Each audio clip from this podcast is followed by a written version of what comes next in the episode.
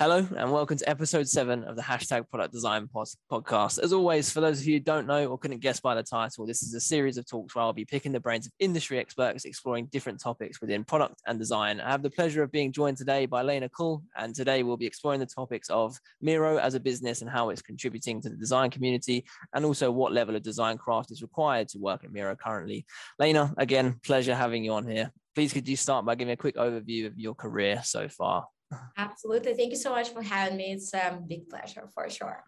So um, yeah, basically it's been uh, quite an interesting journey. I started as most of the people started, I guess, in tech recruitment, hiring backend engineers and going through yeah. these tough part of the business. It's been fun, uh, definitely. This is where you truly, you know, find the skill of selecting without knowing what you're actually looking for, right? So mm-hmm. this um, that I got to know. It's been very interesting, but then I got an opportunity at N26 to actually go as the solo recruiter into the design and build up the team. We were in the hyper growth, so within the year we scaled from 20 people to 60 people, starting from mid level, you know, ending up at the director level pretty much.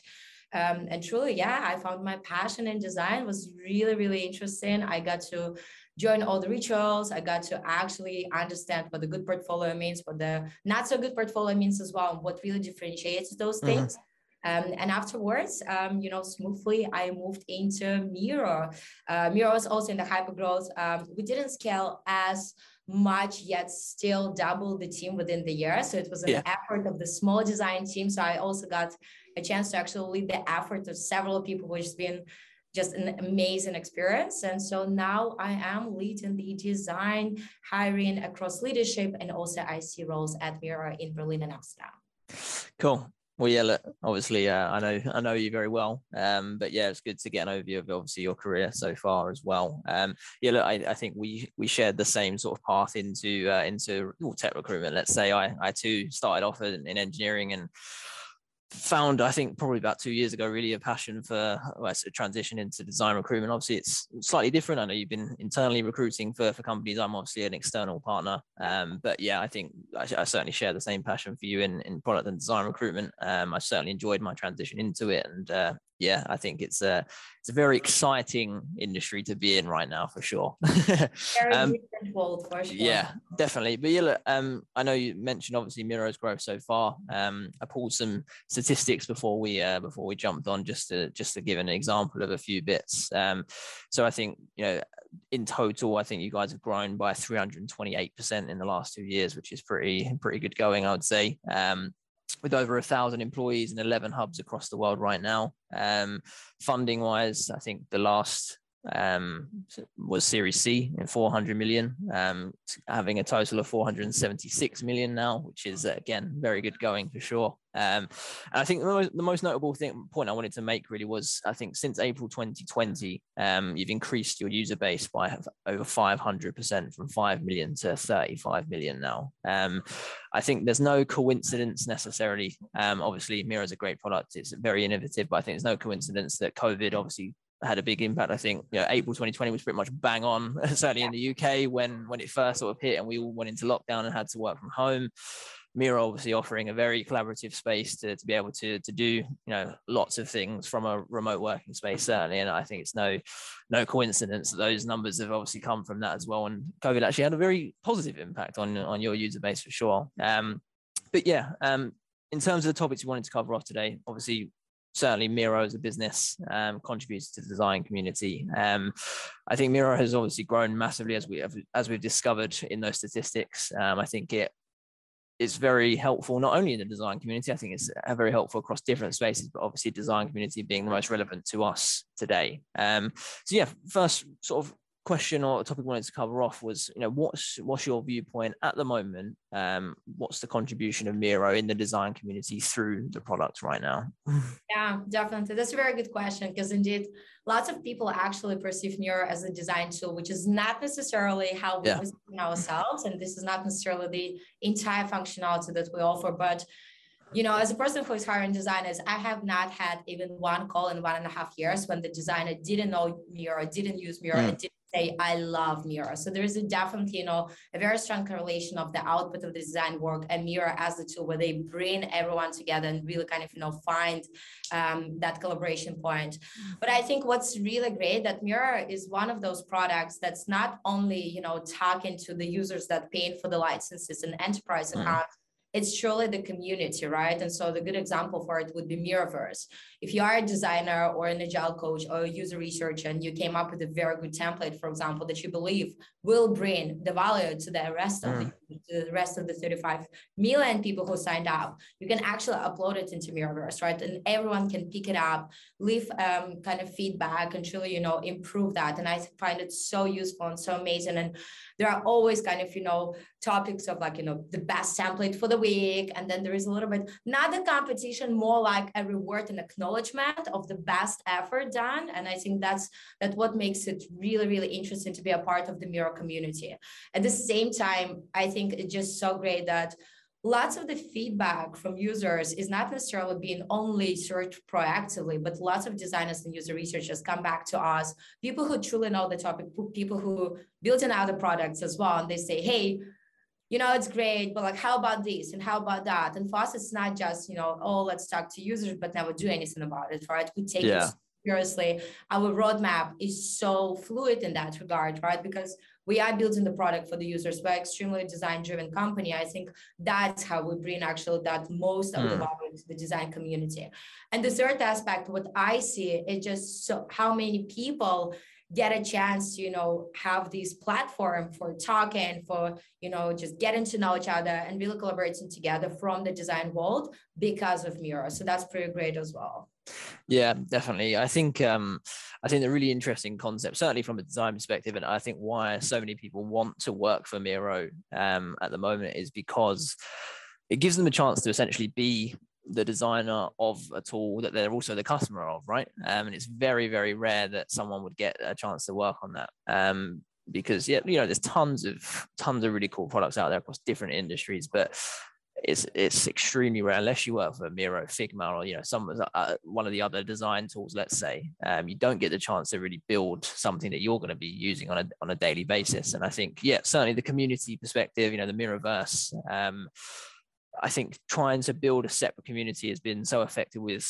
with products out there at the moment. If they can build an internal community um, as well, it's so effective in building, in increasing user base, increasing um, obviously revenue as a product as well, but just generally building that community out is certainly a really big aspect for sure. Um, now look, obviously Miro isn't the only you know design tool, collaborative tool out there. Um, there's plenty, plenty that have are existing. There's plenty of who have tried and maybe failed. Um, I think there are certainly I think since Miro and since other innovative products within design have come out, there's a lot of other you know companies people entrepreneurs trying to build similar tools that are going to do the same thing. So what do you think differentiates miro currently from other design tools in in the collaboration space let's say? Yeah that's a very good question. And i must tell you matt everyone is asking me this question. Like it's so often that you know direct yeah. design that we're having a conversation always say okay why you and not figma for example? Why you yeah. not um, and indeed, right? It's like two years ago, collaboration space wasn't the sector of the business, right? There were mm. people like, you know, a few companies like Miro and Mural pretty much. Yeah. Right? That was it. And now all of a sudden that's like the entire industry, right? Microsoft mm. going in, Atlassian yeah. going in, Figma has released the FigJam. The biggest differentiation of Miro, as I see, and how we position ourselves as well, as I already said, we're not a design tool, right? We're not mm. just for designers. And yeah.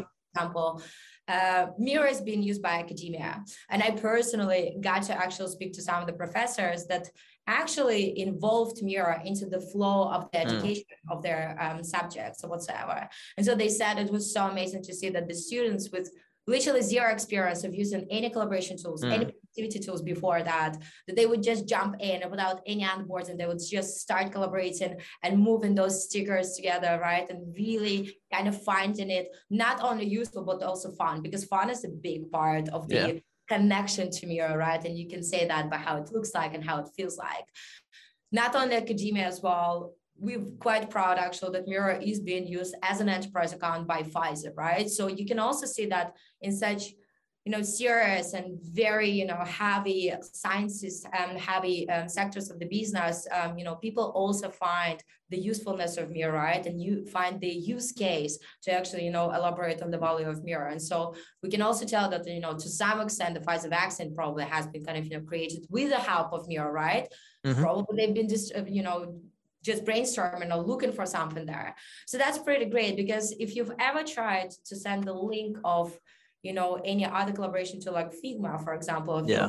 right? To anyone who hasn't been involved in the cross-functional team, you will see that people do struggle, right? The experience yeah. not necessarily as accessible, right? And accessibility is a huge topic that we are speaking about today, right now, because we want to make sure that, you know, out of 1.5 billion knowledge employees, there is none of the people who can actually not be onboarded to Miro and actually, you know, gain um, all the value from this product. And so we're yeah. quite proud that we are seeing that lots of people from people team, marketing, customer mm. success, whatsoever, they actually jumping together, creating their team spaces and collaborating.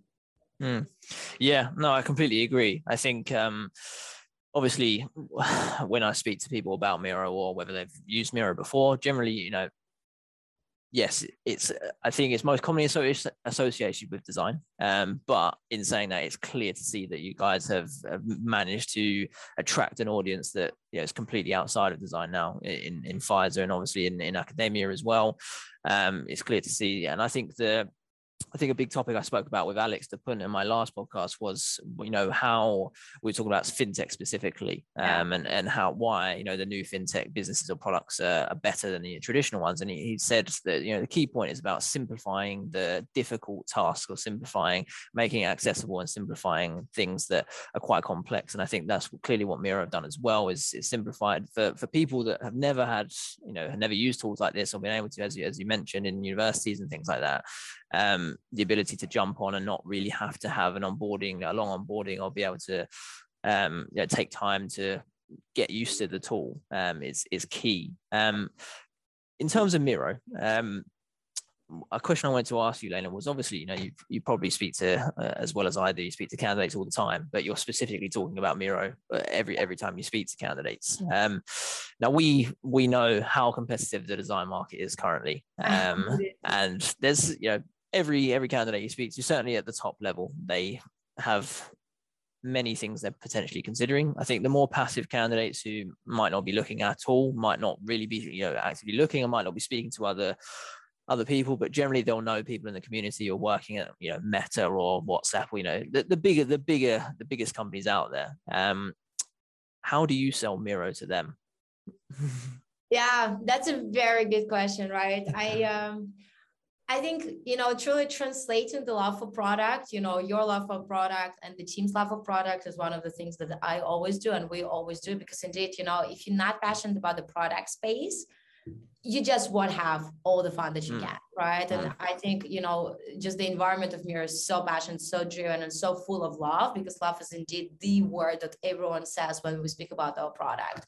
So this is something that we try and tr- to translate truly and kind of, you know, showing what kind of impact on that product they can have, right? And what is their Miro journey within the product yeah. development, right? Because lots of um, recruiters and hiring managers actually underappreciating a lot you know, showing and truly translating that specific person's impact, right? They're trying to fit people into the role that may not necessarily be fitting them, right? Mm-hmm. Or not yeah. on the strengths. And so this is what we this is what we're trying to avoid, right? We always say that your journey should be the journey of your lifetime, right? Either it's a starting point to the company that you want to like, you know, go afterwards, yeah. the starting point for your own business that you want to really learn all the, you know, good things and to-dos and, mm-hmm. and all the dawns of the business as well whatever you prefer, but we want you to have that, you know, amazing start of your career with Miro, right? Um, and so this is what we're trying to translate. At the same time, I think the community, I, I'm also like, you know, I'm hesitant to call it a team because it's truly a community. There is so much passion and so much collaboration kind of, you know, just driving throughout, you know, Amsterdam office and Berlin office and also Yerevan hub where all the cross-functional teams and all the designers also spread across and yeah. sit together. Um, I think design rituals and truly kind of, you know, this strong you know passion for knowledge sharing and truly improving right given that um, direct but very well thought uh, through feedback right mm. we're always trying to make sure that as we hire every person who comes in into the company not only kind of you know meeting that amazing level of craft that we have but actually raising it right mm. so each and every hire, you will see those people coming in from the biggest and the best companies in the world. And there is always something to learn. It doesn't matter from which business you came from. It doesn't matter how mm. many years you've been working on, right? Um, on some products or on your leadership skills or whatever. There is always something for you to learn. There is always something for you to take um, from your community and design team yeah. as well. And I think the third thing as well that's that's very great is truly, you know, kind of the opportunity of you know, attaching your name to the Miro name um, in regards that so many designers from our team actually go into the conferences, um, go into the podcast, mm. go into the meetup, and they always bring Miro as an example and they show how they're using this powerful tool to actually make the products, maybe even other products better, right? And I mm. think it's so great that Miro is truly the platform for them to kind of, you know, upskill their, um, you know, these parts of the skills that they have it.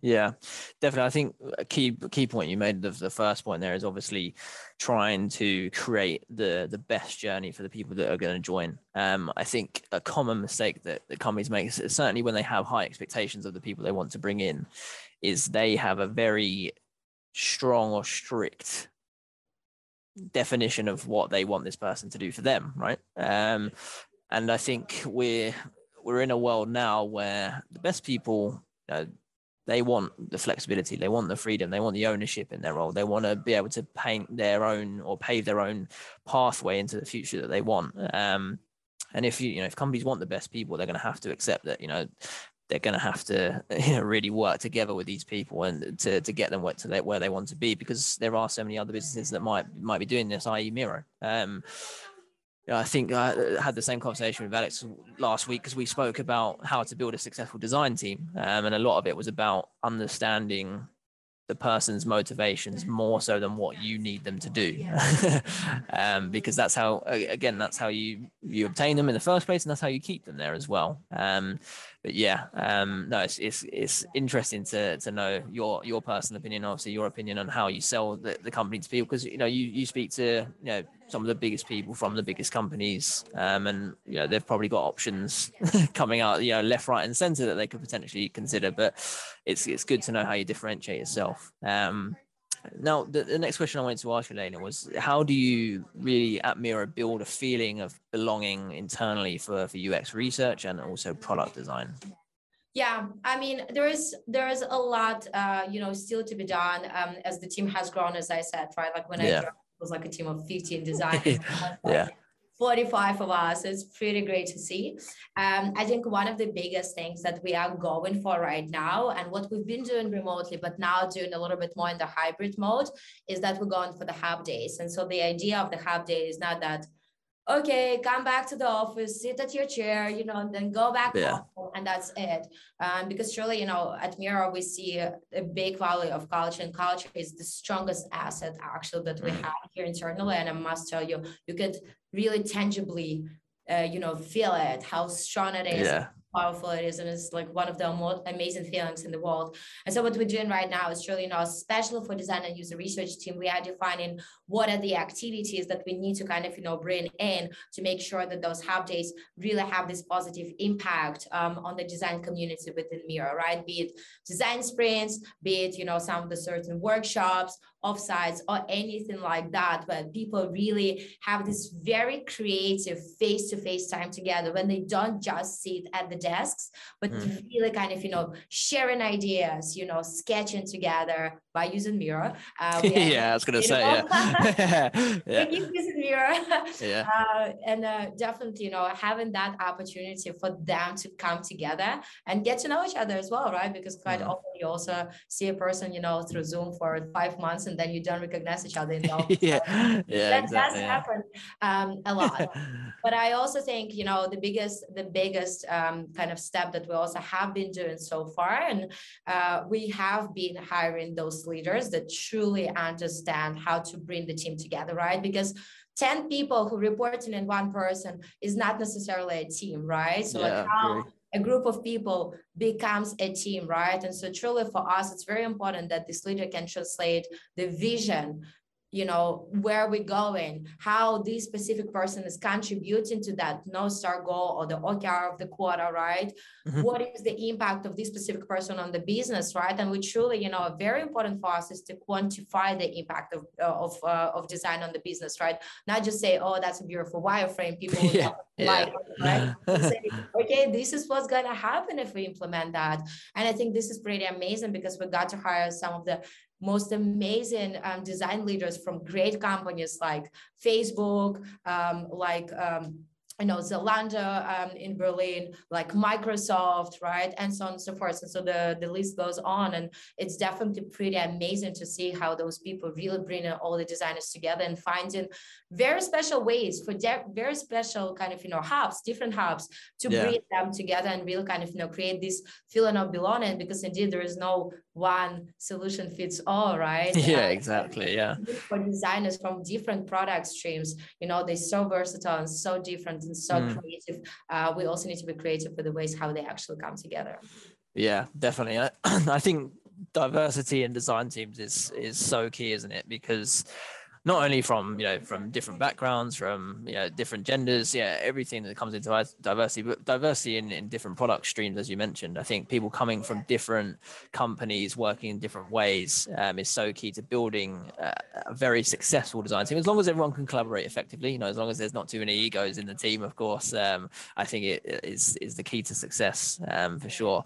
I think um, moving on to our, our next topic lena um, in terms of miro. Look i mean as you as you well said, there's people coming from the, the best companies around the world to, to join Miro. Um, I know from speaking to you directly, design craft is obviously a big thing that you you look for and a, a very high level. Um, I know you mentioned you know, your pathway into design and you got to from speaking to hiring managers and got to really learn what a good portfolio looks like what good design work design craft looks like from from viewing portfolios and things like that. Um so yeah for, for everyone listening i think i ask most people on this podcast a question um certainly hiring managers of course but um what do you what are you generally looking for when someone sends their CV, someone sends their portfolio in, what really grabs your attention about a person if from their portfolio, let's say? Yeah. That's a very good question. And I'm I'm being asked about it quite often, even from the hiring managers while we are aligning, right? Just to make yeah. sure you know we all mean the same things while saying good portfolio because design is so subjective, isn't exactly. It? Exactly. Yeah, of course. Yeah. uh, what's good for one isn't good for another one. But there are definitely some of the basics that I think you know can be met first of all, we're definitely looking at the structure of the portfolio, right? We don't yeah. mind which format it is. Also, frankly speaking, who has time now in the yeah, I agree. Yeah, I agree. Yeah. Portfolio. So we yeah. also, you know, we're very realistic with what we can get from the from the candidate, yeah. right? So be it PDF or Figma file or whatever website, we're absolutely flexible on that. But we're definitely looking for a problem definition, right? So like what was the problem space? Yeah, of course, on? yeah. You know, we want to see the clear process, right? Your specific involvement in this process, right? We want to see, did you conduct some user research, right? What is that data that you base your kind of mm-hmm. solution mm-hmm. on? we definitely want to see a little bit of the collaboration, however it's presented, right? Like, oh, we did the workshop, right? Or I ask for the opinion of the engineers. For us, it's mm-hmm. very important that a designer is able, um, you know, to build actual designs that are scalable and visible from the technical perspective and not just mm-hmm. once again, beautiful button, let's just, yeah. right? Yeah. And we definitely want to see also a conclusion, right? Some of the next steps, right? Like some of the learnings or whatsoever.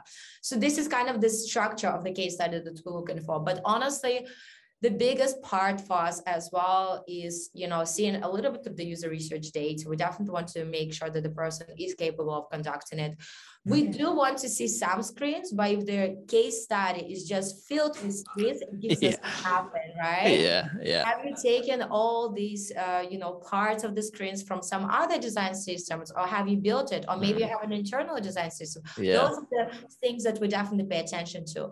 And lastly, and I think this is the biggest fact, right? You can be a great designer, and it still may not be a match because to be the leader on the market, which we are, we look for the most creative craft, right? Mm-hmm. We want to open up a portfolio and just, you know, see something that we've never seen before, right? Yeah, yeah. Some of the interesting designs, uh, you know, some of the interesting color combinations some of the interesting fonts. It can be anything, honestly, right? We're so open-minded, but we definitely want to see that part of the creativity that could really kind of, you know, bring Miro to the very next level.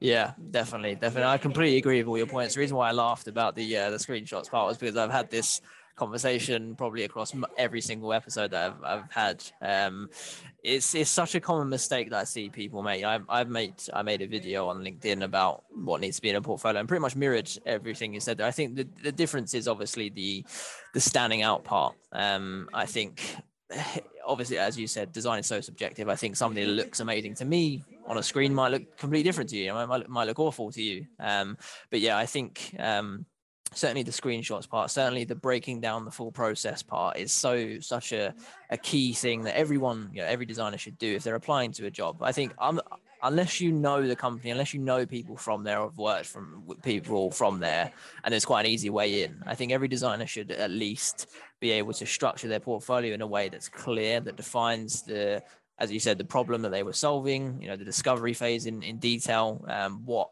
what the decisions were based off of, what actual involvement they had in the specific works. I think that's a, another key problem that people don't highlight enough is what did you actually do for this particular part? because they might mention it, they might mention what happened after, but we don't know you know whether they whether they worked on it whether it was a team of people that worked on it how yeah. much involvement they specifically had in that and i think what every designer who if they're listening to this or what every designer should do is put themselves in the hiring manager's shoes um, put themselves in in the position of right. If I looked at my portfolio from a hiring manager's perspective right now, would I would I hire myself? Um, and I think a lot of the a lot of the time people would probably say no, not really, because I don't really understand what I've actually done.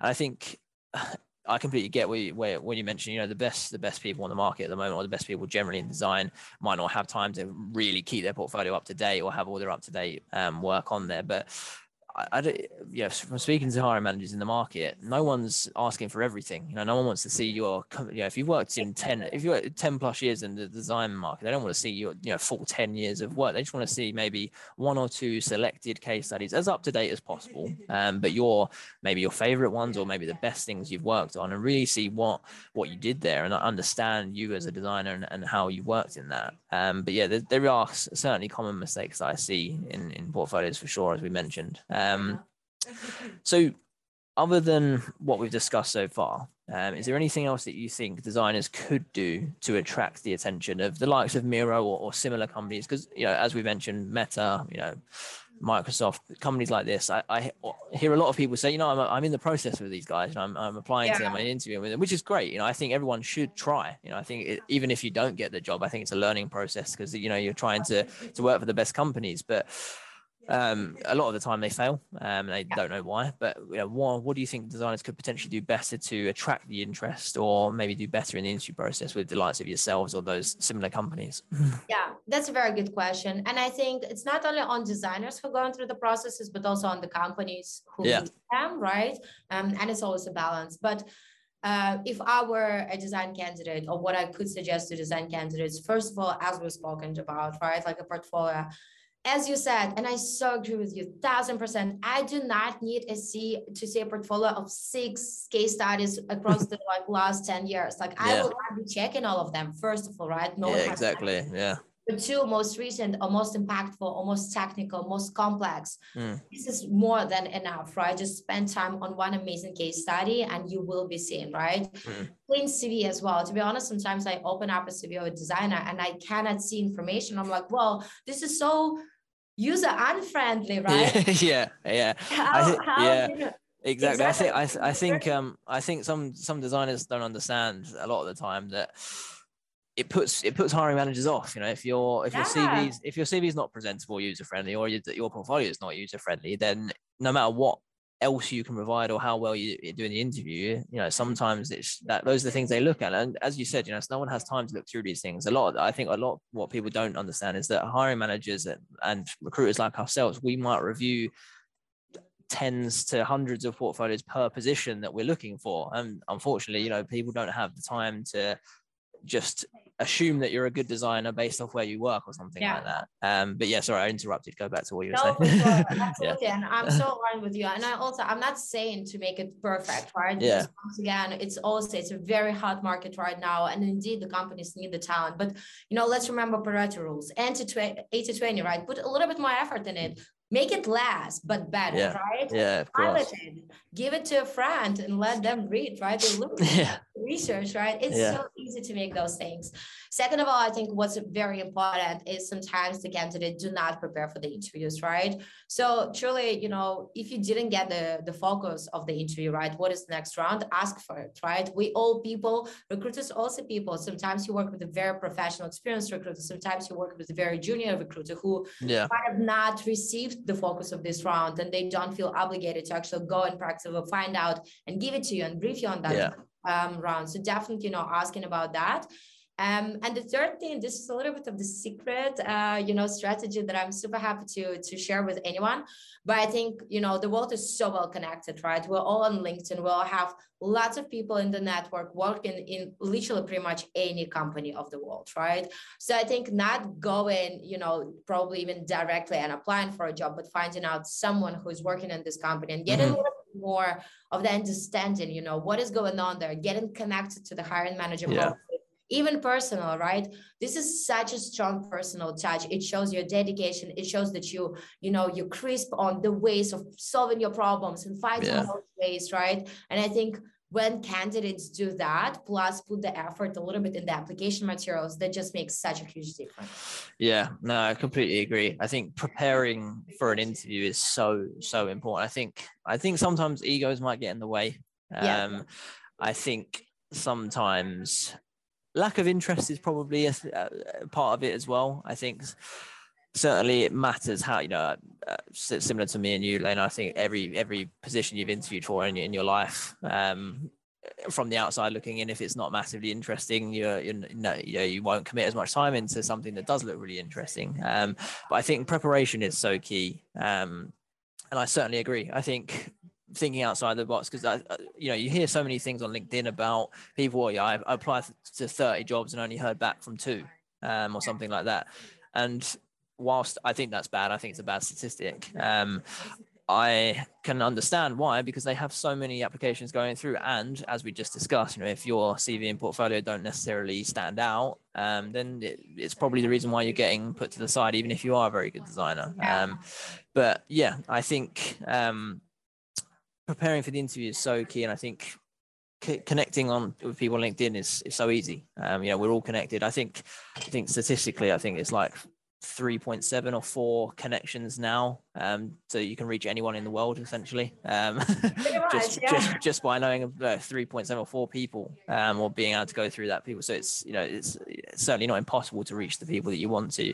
I think if there's genuinely an opportunity that you're really really interested in i.e miro um, you know why not instead of applying directly to start off with, why not connect with someone like yourself? Why not connect with one of the directors of design or something like that and just say, you know, I've, I've seen the position open. You know, I'm more than happy to apply for it, but I wanted to ask you a bit more about the company, learn a bit more about it first and things like that. You know, people aren't going to shy away from that. People aren't going to be offended that you've asked them those types of questions because they can see that you're genuinely interested and want to try and try a different approach to the typical ones for sure. Um, now, lastly, um, just wanted to ask you in a little bit more depth. Um, steering away from obviously the initial application process, the initial CV and portfolio. So you've assessed that that all looks good.